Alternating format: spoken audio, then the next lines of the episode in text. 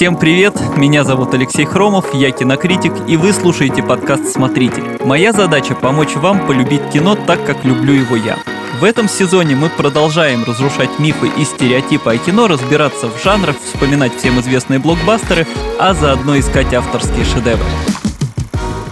По традиции говорить о кино я буду с моим соведущим Мишей Вольных. Миша, привет. Привет, Леша. Сегодня наша тема. Сегодня моя тема. Тупые фильмы и сериалы. В этом я шарю. Да, на самом деле, эта тема, мне кажется, как раз-таки для всех. Потому что, ну, интеллектуальное кино, это, конечно, все прекрасно и замечательно, но все мы иногда хотим немного отдохнуть, вот не думать, не терзать душу себе вот этой драмой, не переживать как-то эмоционально, просто включить что-то незатейливое, там, боевик, детектив или что-то подобное, и просто смотреть. В этом выпуске мы поговорим про так называемый guilty pleasure, то есть вот такое постыдное удовольствие, uh-huh, uh-huh. порассуждаем, почему люди любят смотреть вот эту жвачку, ну и попробуем прикинуть, сколько еще продержится франшиза «Форсаж» и другие такие долгоиграющие серии. Немножко философии в начале. Вот ты очень точно сказал, что мозгу необходимо иногда расслабляться. И вот именно в эти моменты мы прибегаем к тому, что сейчас называется guilty pleasure. На самом деле, да, проще говорить по-английски, потому что оно тогда словно-то и точно и не переводится. Ну, постыдное удовольствие, да. На твой взгляд, это полезно время от времени разряжать мозг или это вредно, потому что ведет это все к деградации? Мне кажется, вот что это просто в любом случае неизбежно. То есть есть вообще всякие пафосные люди, которых там я иногда читаю, иногда даже слышу лично,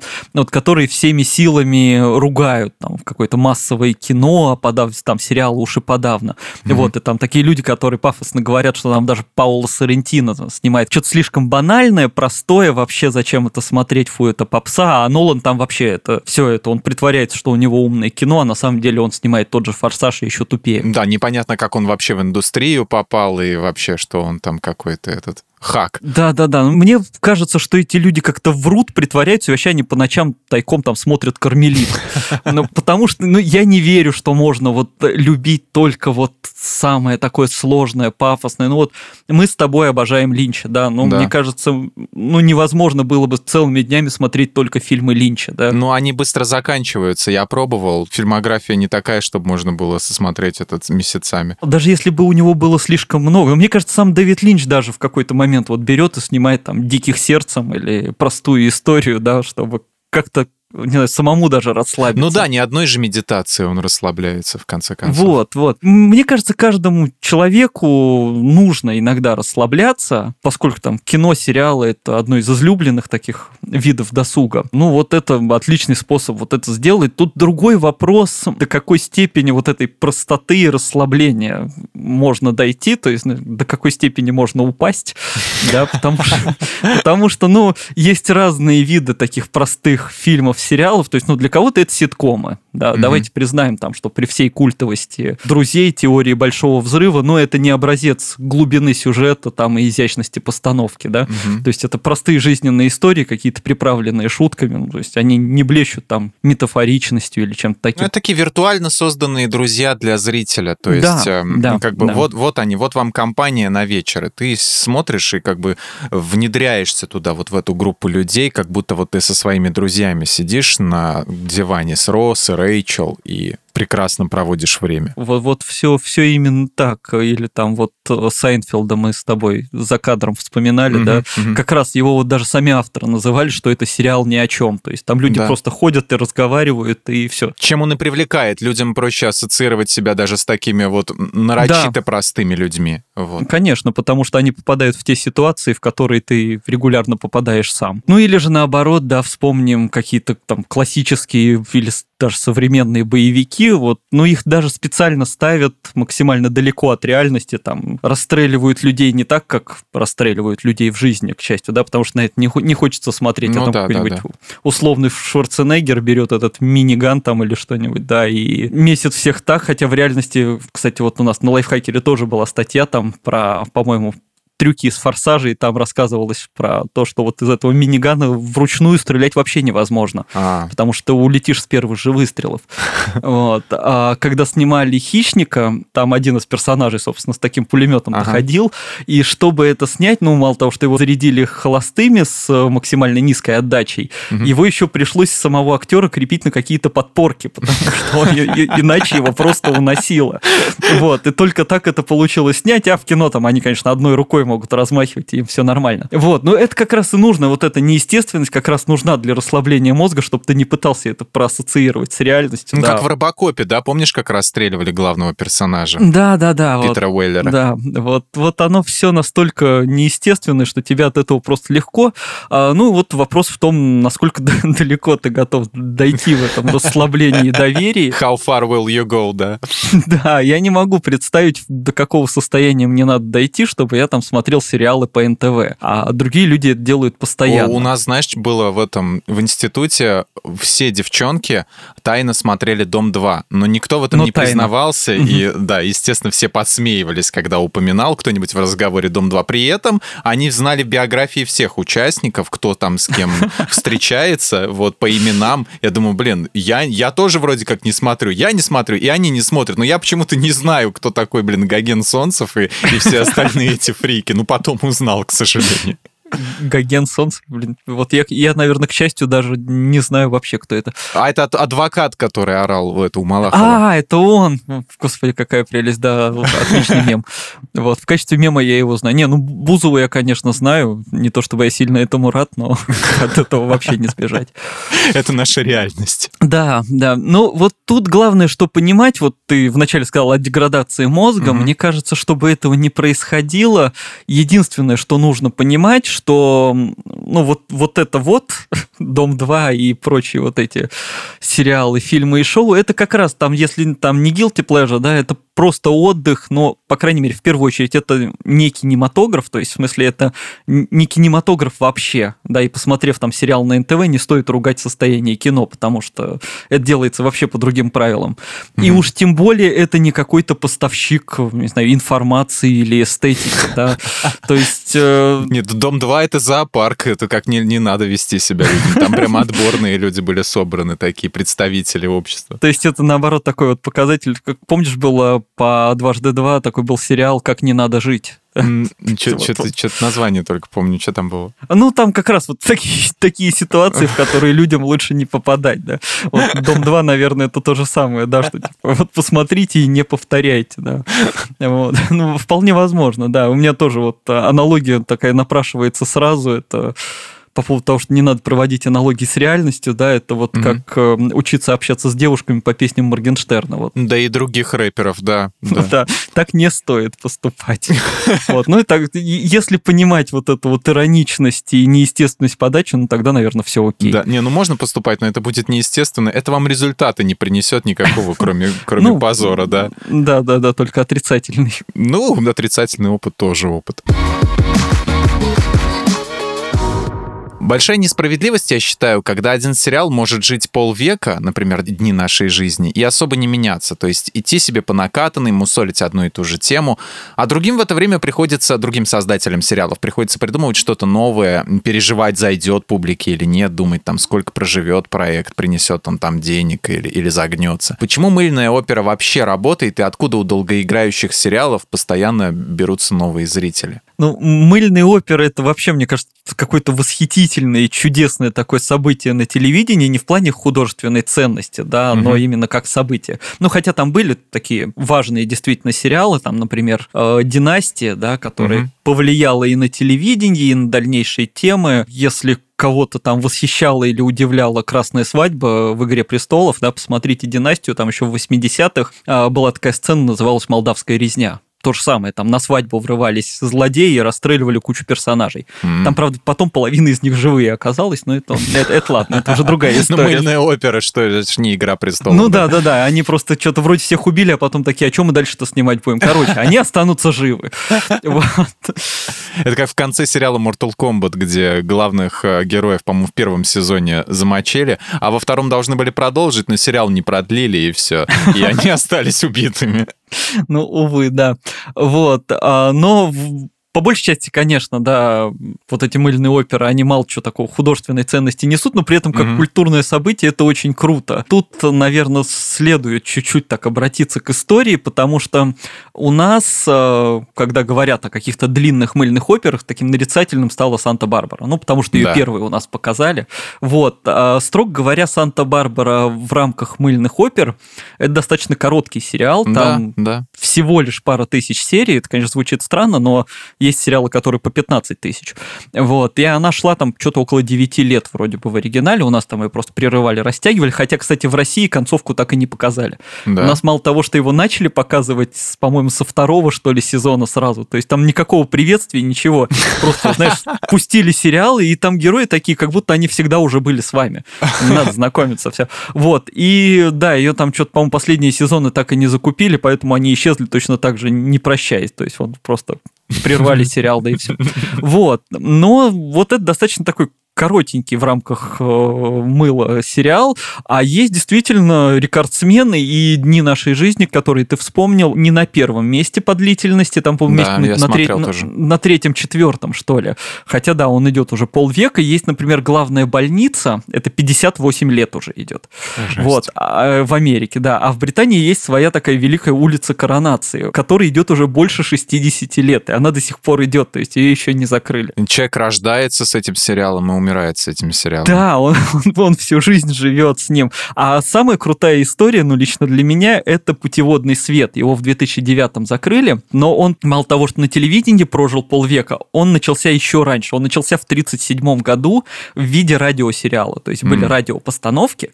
Потом, значит, там через несколько лет, по через пять лет он перебрался на телевидение, и на телевидении он прожил до 2009 года. То есть вообще да, это да. что-то настолько бесконечное, что, мне кажется, трудно представить представить. Сумасшедшая вещь. По поводу причины успеха, почему это происходит, ну, во-первых, э, такую техническую справку, потому что они в производстве очень дешевые, да, да. для них не требуется как там строить огромные декорации, костюмы и так далее, это просто люди в каких-то там студийных костюмах и чаще всего павильонные съемки или съемки на улице. Вот, и там такой потоковый метод даже с актерами же, там, например, поскольку снимает каждый день. Mm-hmm. Даже в Санта-Барбаре это было, когда актер какой-нибудь заболел, там просто вначале говорят, что сегодня такой-то актер болеет, вместо него будет играть другой. И, собственно, на, на несколько... Ну, не прерывать же съемки-то из-за одного актера. Вот, и на несколько серий к тебе там в роли этого Сиси Кэппола приходит другой актер. И, окей, как в театре. Вот, окей, он поснимался, тот поправился, хоп, вернули. Вот, а потом рекаст они там делали тоже, когда актеры совсем уходили, они просто меняли их на других. Вот, а бывали еще прикольные случаи, когда актер там играл какой-то второй второстепенную роль, угу. вот, и его там выводили или убивали, что-то такое, да, а потом набирали новых актеров там на новые роли и могли взять кого-то, кто когда-то из сериала уже выбыл. Кто уже при... умер. Угу. Да, и он приходил, собственно, в, уже в другой роли. Ну, как бы не разбрасываться же хорошими кадрами, в общем-то, одну роль сыграл, может еще парочку сыграть. В остальном, в плане восприятия зрителей, наверное, причина успеха как раз в том, что они ни о чем как это ни странно. Потому что, ну, это, это да, это сериалы про жизнь. Вот как ты сказал э, про друзей в э, мыльных операх, это, мне кажется, еще ярче выражено, да, то есть человек просто включает сериал и видит такой аналог или может, погрустнее, да, но замену собственной жизни. Разговоры с соседкой, короче говоря, да. Да, что-то вроде того, и именно поэтому их любят э, чаще люди, у которых в своей жизни, ну, относительно немного событий, да, mm они смотрят и как будто вот погружаются, вот, вот там что-то происходит, как будто ты сам в этом живешь. А во-вторых, мне кажется, наверное, тут еще связано уже с какой-то наследственностью, что ли. То есть вот если мы представим улицу Коронации, да, она там началась в 60-м году, и вот люди тогда начали ее смотреть, у них родились дети, дети выросли, завели своих детей. Если представить, что это семейство там живет там не в одном доме, но по соседству или как-то общается, mm. то вот эти вот родившиеся дети, для них это уже такая константа, да, вот как, как дуб за окном. Ну да, Вот да, ты родился, у тебя за окном рос дуб, и ты всю жизнь с ним живешь. Тут то же самое, ты родился, тебе по телевизору показывают сериалы, каждый день его все смотрят. Ну как поле чудес, Yes, да, да. Да, и ты воспринимаешь его как константу какую-то, что как бы жизнь, вот она, без этого сериала она не происходит, ты всегда, всегда живешь с ним. И по этой же причине, наверное, эти сериалы и не могут быть слишком содержательными, потому что любые авторы, какие бы талантливые они ни были и сколько бы раз они не менялись, они просто очень быстро испишутся. Да, если тебе угу. каждый день на протяжении десятилетий нужно писать сюжеты сериала. Ну, собственно, выдумать ничего более оригинального там после нескольких лет уже невозможно можно, а если это просто страдания о любви, разводы там, это потери детей и прочее, это можно, конечно, тянуть бесконечно.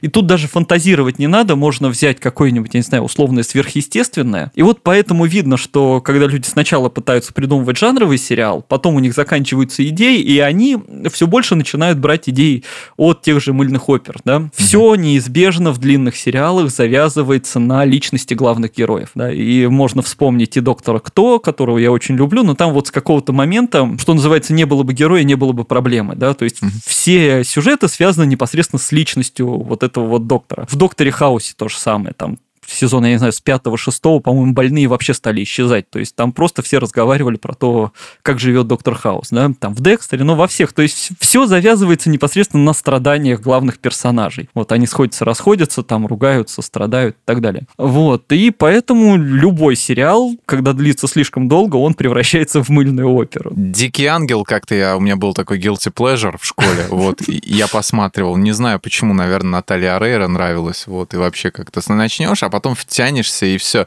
И я думал, да почему же серии так долго тянутся? Ну что им стоит вообще взять, воссоединиться, да, там вот. Уже бы женились давно, да все, да закончили. Но нет, это же принцип, надо специально растянуть, потому что сериал «Мыльная опера» тогда не будет мыльной оперой. Что конечно, это такое, если конечно. ты за 8 серий покажешь весь сюжет, ну что это такое? Никого это не устроит. Для меня «Дикий ангел» уже как-то поздновато был, то есть я, mm-hmm. я вот застал как раз вот эти все первые, ну там все, всей семьей смотрели, я еще там ребенком был, да. Началось все с рабыни Изауры, понятно, там потом ага. была, что там, Санта-Барбара, вот это... Нет, Санта-Барбару я помню, да, да, смотрели. Что, что еще? Богатые тоже плачут, наверное, да? Первый же вот эти вот из... Тропиканка еще была какая-то. Ну, ну типа... вот да, дальше я уже как-то стал Последняя путаться. Ну, жертва, ну, по-моему, называлась. Много их было, но вот к Дикому Ангелу я как-то уже отошел. Ну да, Рейра была прекрасна. Из личных таких э, юношеских, наверное, сейчас уже постыдных удовольствий, это, ну, наверное, Елена Ребята. Да, естественно. А я горжусь этим. Красивые да. девушки, парни-музыканты, там все вообще... Собственно, может, я с этого захотел на барабанах-то играть, я даже не знаю. Как Кри-Кри, как там его звали? Да, да, да. Он, да, он на барабанах играл, да? Да, он играл на барабанах, а, кстати, в жизни он достаточно неплохо поет.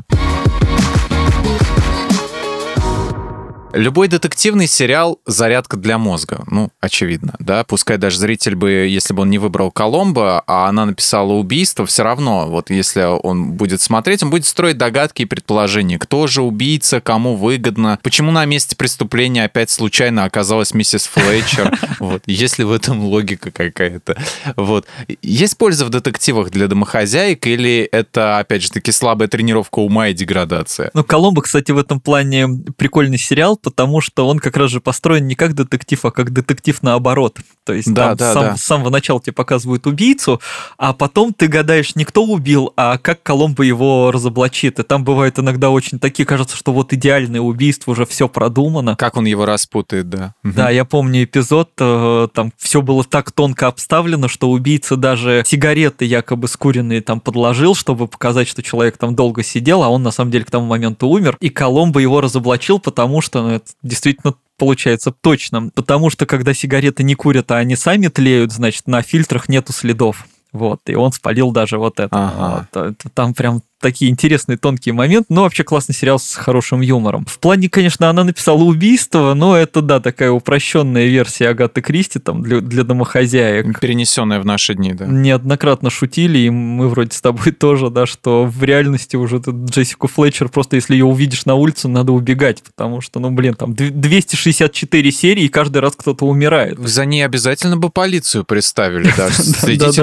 наблюдать за ней, она была бы там у них на особом счету. Садник апокалипсис апокалипсиса. То есть 200 раз оказаться рядом с убитым человеком, это просто статистически невозможно. То есть, грубо говоря, приезжает да, какой-нибудь президент или политик да, в город, и оказывается Джессика Флетчер, и все, служба безопасности тут же смотрит, следит за, за ней, за Джессикой, что нет да, да, да, ее высылать из города надо. Да, да. Вот. В плане пользы, ну, тут вряд ли, наверное, можно сказать, что это такой настоящий детектив, который прям нужно разгадывать. Ну, потому что, ну, в принципе, вот эти детективные процедуралы, да, где каждая угу. серия новое дело, они чаще всего построены по одной и той же схеме, потому что, опять же, каждый раз там 200 серий выдумывать новое такое необычное дело, это слишком сложно и не укладывается в темпы съемки. Угу. Вот, поэтому, конечно, во многом это такая же мыльная опера, ну, большинство из них вот так построены, и как в этом нет ничего плохого, просто не нужно в них искать там совсем глубокую логику. Э, для меня самым ярким примером стало вот из американского «Элементарно», это который американский аналог британского Шерлока. С Люси Лью и Джонни Ли Миллером? Да, да, да. На самом деле классный сериал, он прикольно поставлен, очень крутые да, актеры, то есть его. Угу. все хорошо, но вот детективная часть там иногда просто доходит до очень странных логических выводов. Э, там, например, когда э, Шерлок догадался, что кого-то там убили и закопали в парке когда-то давно, потому что одно дерево выросло выше остальных, из чего он сделал вывод, что под этим деревом закопали труп, значит, и у дерева было больше питательных веществ, а оно выросло быстрее остальных. Вот. Э, ну, в общем, конечно, в плане логики это очень странно.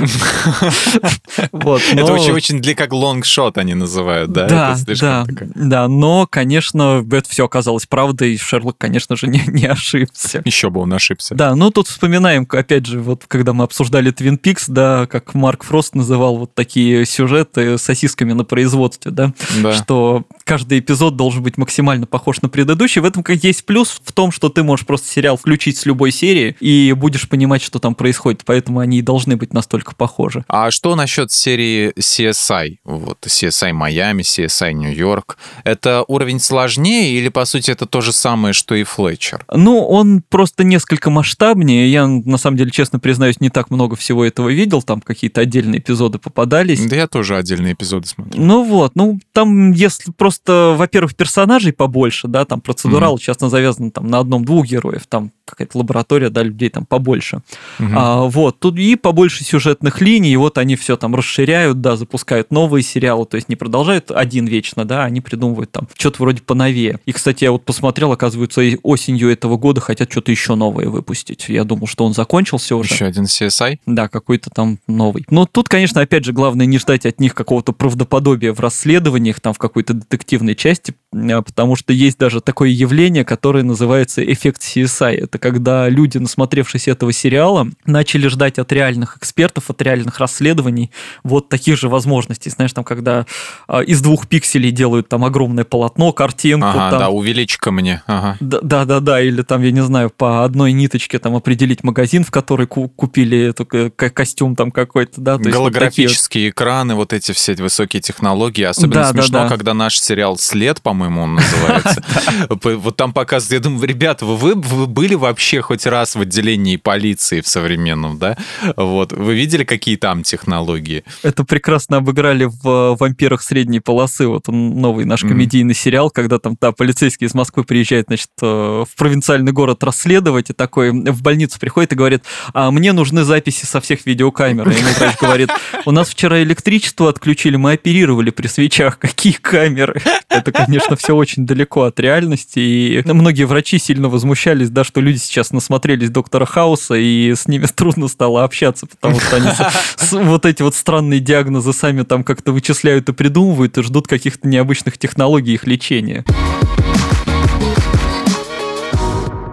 Почему фильмы, ориентированные на аудиторию Dude Bro, это такие не очень обремененные умом четкие пацаны, вот, почему они такие живучие? Вот с первым форсажем, предположим, все понятно. Там стрит-рейсинг, красивые девочки, mm-hmm. погоня от копов. Все это очень актуальные темы для начала нулевых. Ну, в принципе, простые и такой незатейливый экшен. Логично было появление, конечно, второго фильма после такого успеха. Что-то интересное они потом придумали, когда был токийский дрифт, да? Mm-hmm, да, там немножко совсем другая история, да. Да, вот. И но выпускать девятую часть в 21 году, это вообще для кого это все делается? Да, и при этом она собирает огромные вообще суммы в прокате. То есть они знают для кого, и эти люди ходят и делают им кассу. Да, и это работает, это работает. Это вообще удивительная тоже история от мира кино, причем а, действительно от них последние годы ощущение, что вот сами авторы франшизы, знаешь, они залезают в интернет, читают самые тупые комментарии, которые им пишут, и добавляют их в кино просто. Вот. Что там безумного придумали, а давай вот этого, да, потому что про последние фильмы же шутили, что типа вот они на танке, конечно, они полетали, там от подводной лодки поубегали. Да, а, да. Что осталось? Давайте в космос их отправим. Да, да, да, я слышал тоже эту теорию Оп, про космос. выходит девятая часть, действительно их отправляют в космос.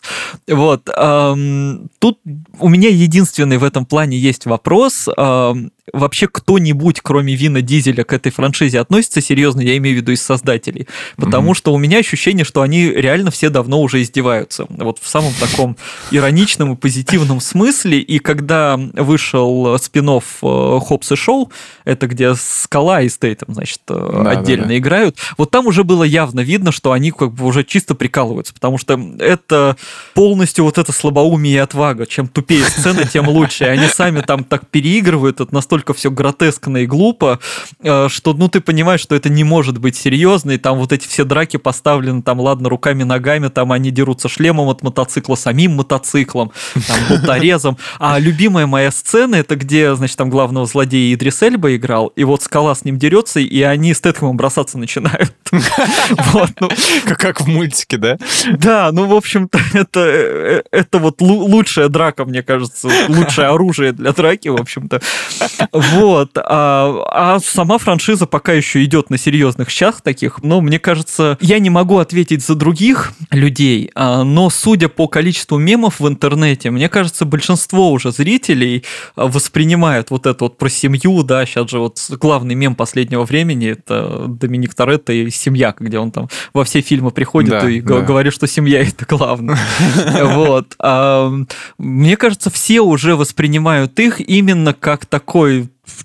трэш-боевик на грани комедии, да, просто большинство таких фильмов их еще ставят за совсем небольшие деньги. Ну да. А тут получается вот этот трэш, но с огромным бюджетом. То есть ты можешь смотреть на крутую картинку, но при этом вот этот адовый сюжет, он, конечно, просто развлекает.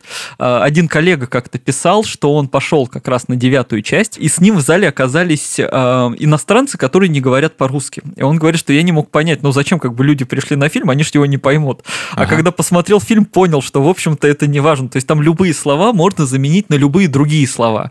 И ничего вообще не изменится совершенно для восприятия этого фильма. То есть это какая-то такая уже мета-ирония, или я не знаю даже что, когда просто максимально бессмысленно, максимально тупо, но максимально дорого. И вот на этом живут, оно работает. Но это получается как э, рестлинг, который да. смотрят уже сколько десятилетий, да, и все знают, что от него ожидать, все равно а рейтинги у них большие, а люди смотрят. Ну и, собственно, тот же Скала и тот же Батиста, да, они в кино пришли из рестлинга. Да, да, да, да, да, совершенно точно. И, наверное, поэтому девя... вот этот не девятый, а Хопс и Шоу так, такое и получилось часть. Да, да, потому что, ну, действительно, кстати, вот хорошее сравнение, оно очень похоже, да, на вот этот вот постановочный матч в рестлинге. Это очень ну, просто когда ты сказал, да, что с Тетхэмом начали драться, то я понял, э, к чему тут, э, о чем речь. Окей, боевики направлены на выработку адреналина, тут все понятно. А как насчет комедий? Ведь даже с некомпетентного боевика Невского в крайнем случае можно посмеяться, да, искренне посмеяться, потому что он снимает кино с серьезным лицом. Ждем новый фильм, очень ждем. Да, он снимает уже? Да, «Нападение на Рио Браво» называется, а уже трейлер вышел, все совершенно уже название прекрасно. огненное. Да, а, а, там... вестерн, это будет вестерн. А, вестерн будет, ничего да. себе, вот это здорово, такого он еще не делал. Вот такие кринжовые вещи, как Movie 43, а, допустим, ну, комедии с Адамом Сэндлером практически, ну, ну вот за, за редким исключением. Ну, да, большинство. Большинство, да. Эпическое кино, да или наша «Горько», самый лучший фильм, Каха, тут нечего говорить. Такие комедии, они должны существовать, и если да, то в каком качестве? Вот как свидетельство глупости человеческой, как мы про «Дом-2» уже сказали. Не, ну слушай, все-таки «Муви 43», мне кажется, отдельная история, потому что он такой не от неумения снимать, а как раз от желания режиссеров снять какой-то адовый трэш. Сознательно, вот, да, с хорошими актерами взять и погрузить их вот в такое. Так а там же и режиссеры клевые, там тот же Джеймс Ганн или Элизабет Бэнкс, вот эти, а там куча режиссеров, они отдельные эпизоды снимали. Вот, то есть это, в принципе, собрались талантливые люди, и у них как раз очень много времени ушло, чтобы собрать самых крутых актеров, вот, которые пришли и разыграли вот этот вот полный вообще трэш какой-то, я не знаю. Ну вот как раз вот эта вот солянка из всех таких вот американских комедий, типа там «Американский пирог» и все такое, специально такой юмор. Его его, конечно, смотреть э, неудобно иногда, да, даже мне было, потому что, да, там иногда, конечно, за гранью всего этого. Вот, но тут как раз, э, ну, есть люди, которые хотят снимать отбитое кино, ну, окей, mm-hmm. есть своя аудитория у них. А по поводу фильмов там с Сэндлером или те же самые фильмы с Мелиссой Маккарти, которые точно такие же, да. Вот это странная история, потому что я не очень понимаю, кто их смотрит. Эм, про Сэндлера, когда вышел у него этот Хэллоуин Хьюби, последний, в одной газете американской очень хорошо написали, что Адам Сэндлер удивительный актер и сценарист, который третий раз снимает один и тот же фильм. Потому что вот, реально мало того, что они как бы тупые, они все еще и одинаковые совершенно. То есть там абсолютно все одинаково построено. У Мелисы Маккарти то же самое, но там еще проще, конечно. Там у нее есть муж, который режиссер, который у него главная цель жизни это снимать фильмы для своей жены. Вот. И, собственно, там 4 или 5 фильмов они уже выпустили, и они все совершенно одинаковые. А, Мелисса Маккарти смешно падает. Все, в общем. И вот был у них искусственный... Мелисса Маккарти — это женский а, аналог Джимми Феллона. Да-да-да, очень похоже, кстати.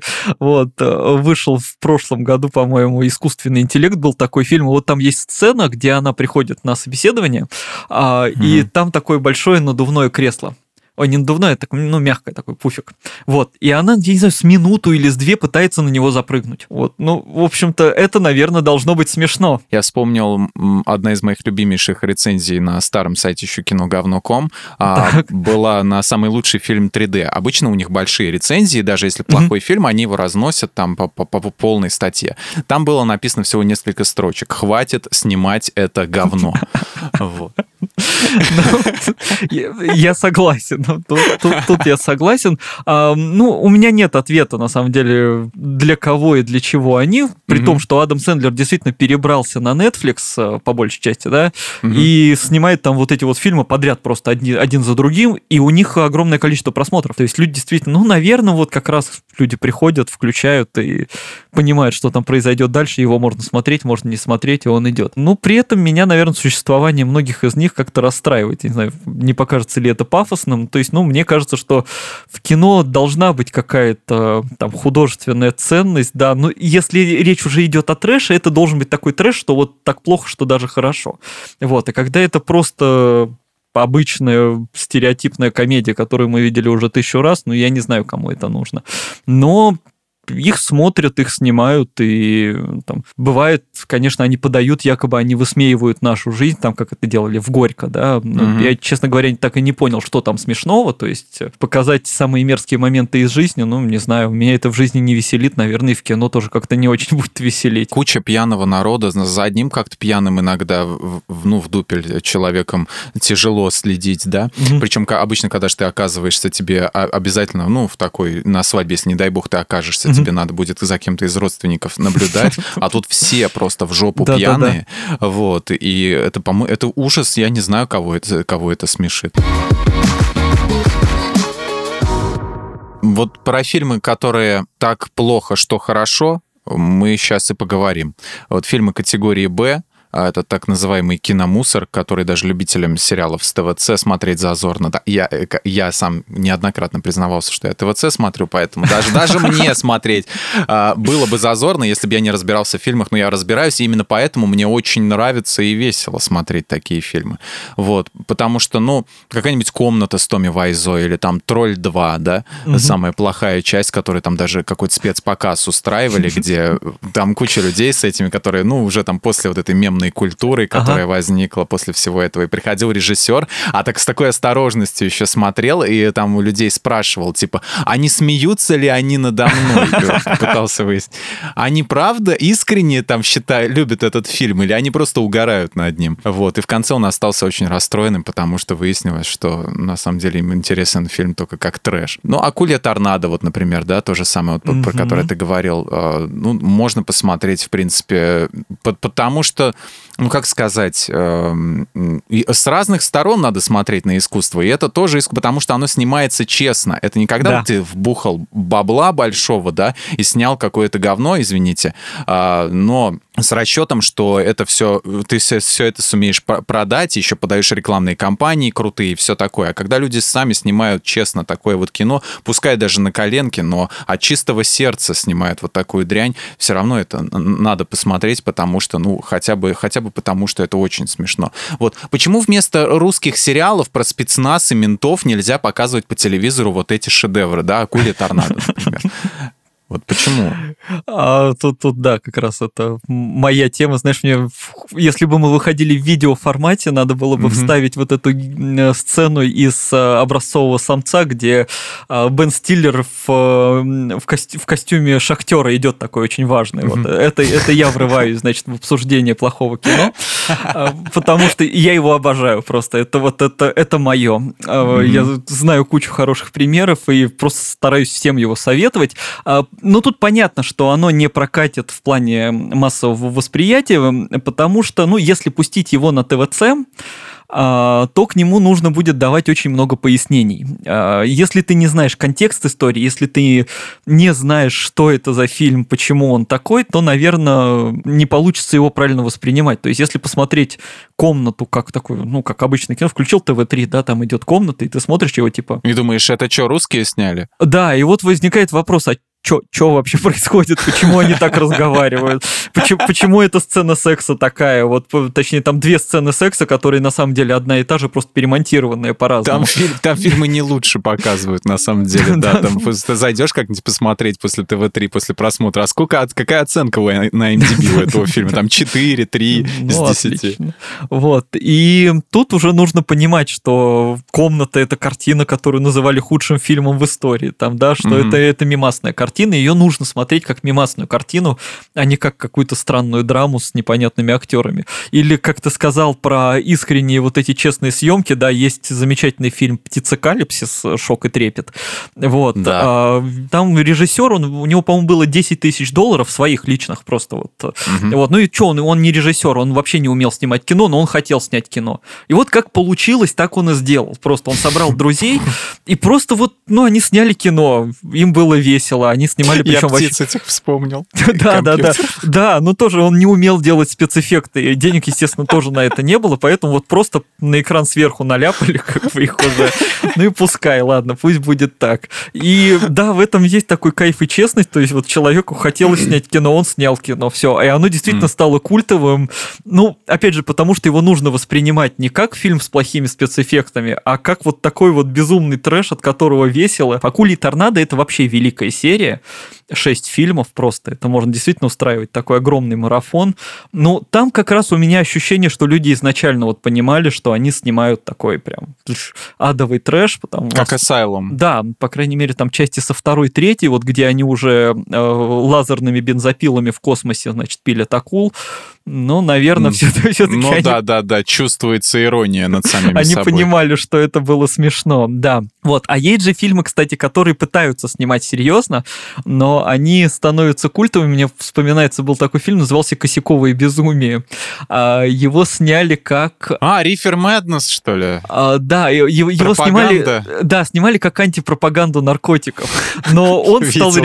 Он как раз стал культовым же среди молодежи, потому что, ну, господи, это такой трэш, что его воспринимать серьезно невозможно. Да, люди любят его под косячок посмотреть, да. Да, потому что он очень смешной, он очень тупой вообще. Да, да, да, особенно эффекты от марихуаны, которые показывают, там как у всех там глаза на лоб лезут, да. Да, да, да, да, вот. А, кстати, его популярность, ну и плюс еще некоторых там таких странных фильмов а, отчасти помогла выпустить э, шоу ужасов Рокки Хоррора.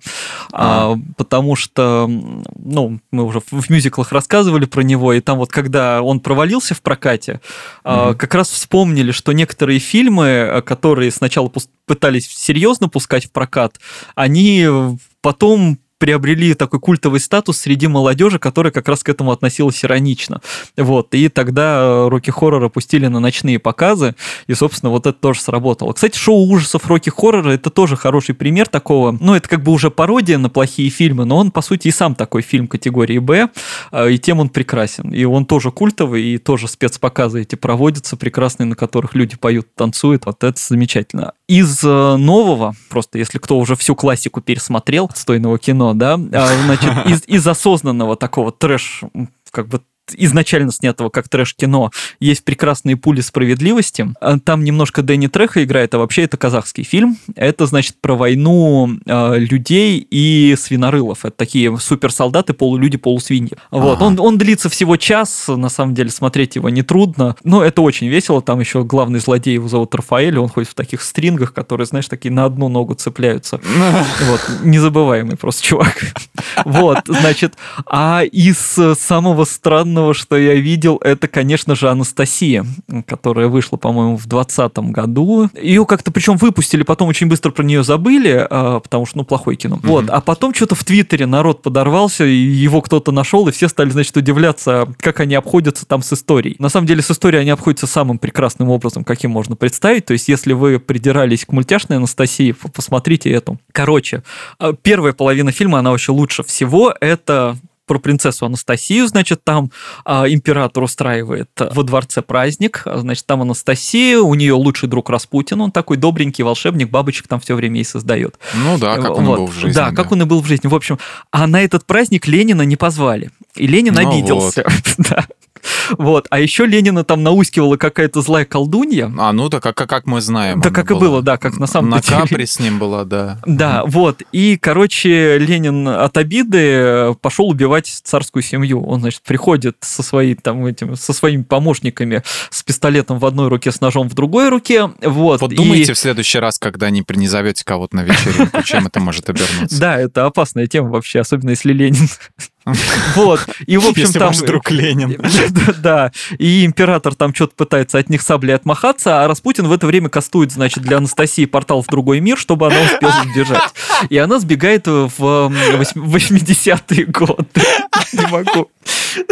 Я, я, без, я не могу это рассказывать даже. Это потрясающе.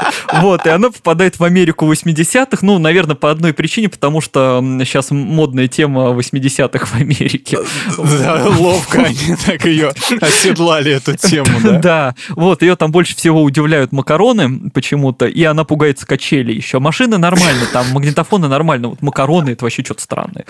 Вот, а потом, значит, Распутина в это время заколдовала злая колдунья, и он отправляется за ней, а, и я уже не помню почему, почему-то он еще в данс-батле участвует, и там, значит, все брейкданс танцуют, а он в присядку. Вот, я не выдумываю, это все есть в фильме, посмотрите. Ой, блин, такое ощущение, знаешь, как будто ты рассказываешь про пьяных аниматоров на Красной площади. Да, да. Возможно, там собрались пьяные аниматоры, хотя там императора играл Брэндон Рут, это который Супермена даже когда-то играл. Вот. И ну, это великолепно, просто это настолько безумно, а Ленина там играет такой здоровый, крепкий такой мужик, вот, ну, лысый, слава, слава богу.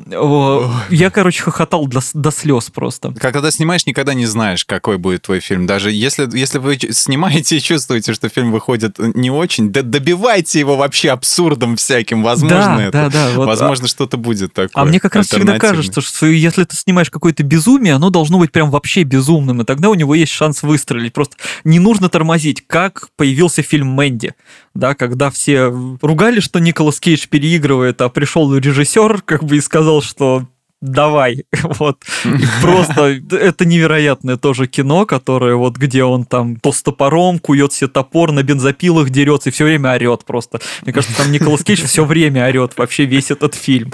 Вот. И, и от него просто не оторваться поэтому. Почему людям стыдно признаваться в том, что они смотрят? Вот разве не лучший вариант гордиться своими предпочтениями? Вот да, я тоже человек, и не всегда ем устриц с омарами в элитных ресторанах. Вот иногда я жру шаурму на вокзале, читаю анекдоты в газете. Я, кстати, так не делаю. Вот, но, но, ну ладно, замените шаурму на вокзале на Макдональдс, не, не получите меня. Вот. Все же мы люди, как говорил персонаж вот из одного любимого мной Guilty Pleasure фильма.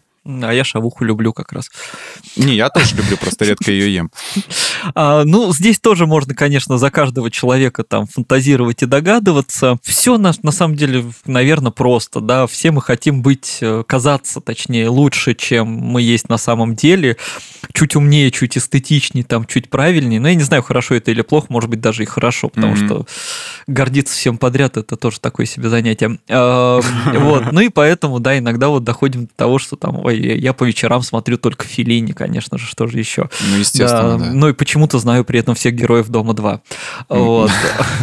А, может быть, люди даже головой понимают, что они смотрят дрянь там какую-то, да, и вообще понимают, что все это очень плохо, какие-то мыльные оперы там, или действительно канал НТВ, но все равно почему-то нравится, да. Ну вот бывает такое, тебя просто засасывает, да, знаешь, как плохую да, песню, да. которую не выкинуть из головы.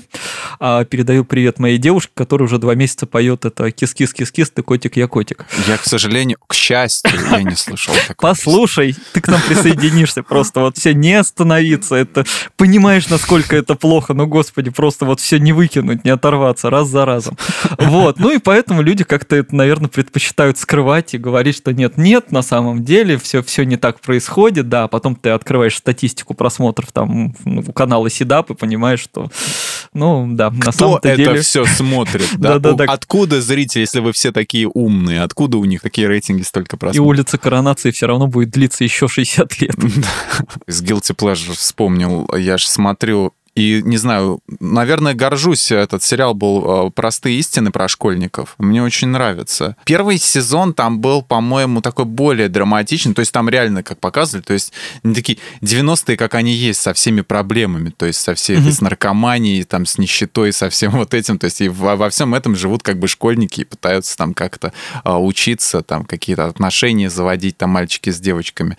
Вот. И я как недавно его просто по, по ящику наткнулся на него и понял, что мне как в школе нравился, так и сейчас. Не, не знаю я в чем феномен, но ну, очень прет меня. Выводы тупые фильмы и сериалы можно смотреть? Если да, то в каком количестве? Ну, в таком, чтобы не начинать верить, что это единственное, что делают в кино и телевидении. Да? А в остальном сколько нравится. Мыльные оперы с нами навсегда? Думаю, да. Ну, людям хочется какой-то аналог жизни увидеть на экране. Детективы для домохозяек и сериалы про ментов, они тренируют логику, ум, смекалочку? Да, но не настолько, насколько хотят изображать так немножко подумать и хватит. Кому нужно смотреть фильмы категории Б в первую очередь? Ну, мне кажется, вообще их надо смотреть всем, просто чтобы вырабатывать в себе какую-то иронию и самоиронию и понимать, насколько это все весело и прикольно. Спасибо большое, что слушали этот выпуск. Смотрите хорошее и авторское кино, ищите то, что близко именно вам, и не забудьте подписаться на наш подкаст. Слушайте нас на всех удобных платформах, комментируйте, ставьте лайки и звездочки, а еще вступайте в наш чат в Телеграм, который так и называется «Подкасты лайфхакера». Продолжим обсуждать хорошее и разное кино там. А мы с вами прощаемся. Пока. Пока.